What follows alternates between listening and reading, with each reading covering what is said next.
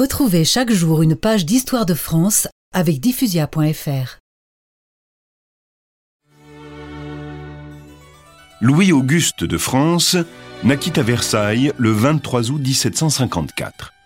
Il était le troisième fils de Louis, dauphin de France, et de Marie-Thérèse de Saxe.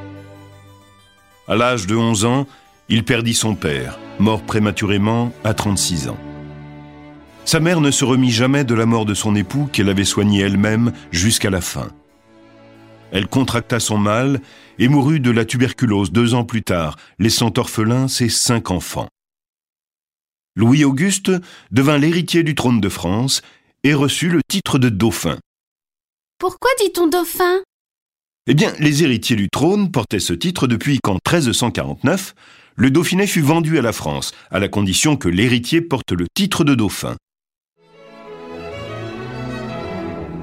Élève studieux, Louis se passionnait pour plusieurs disciplines, et dans ses temps de loisirs, il s'intéressait à la serrurerie.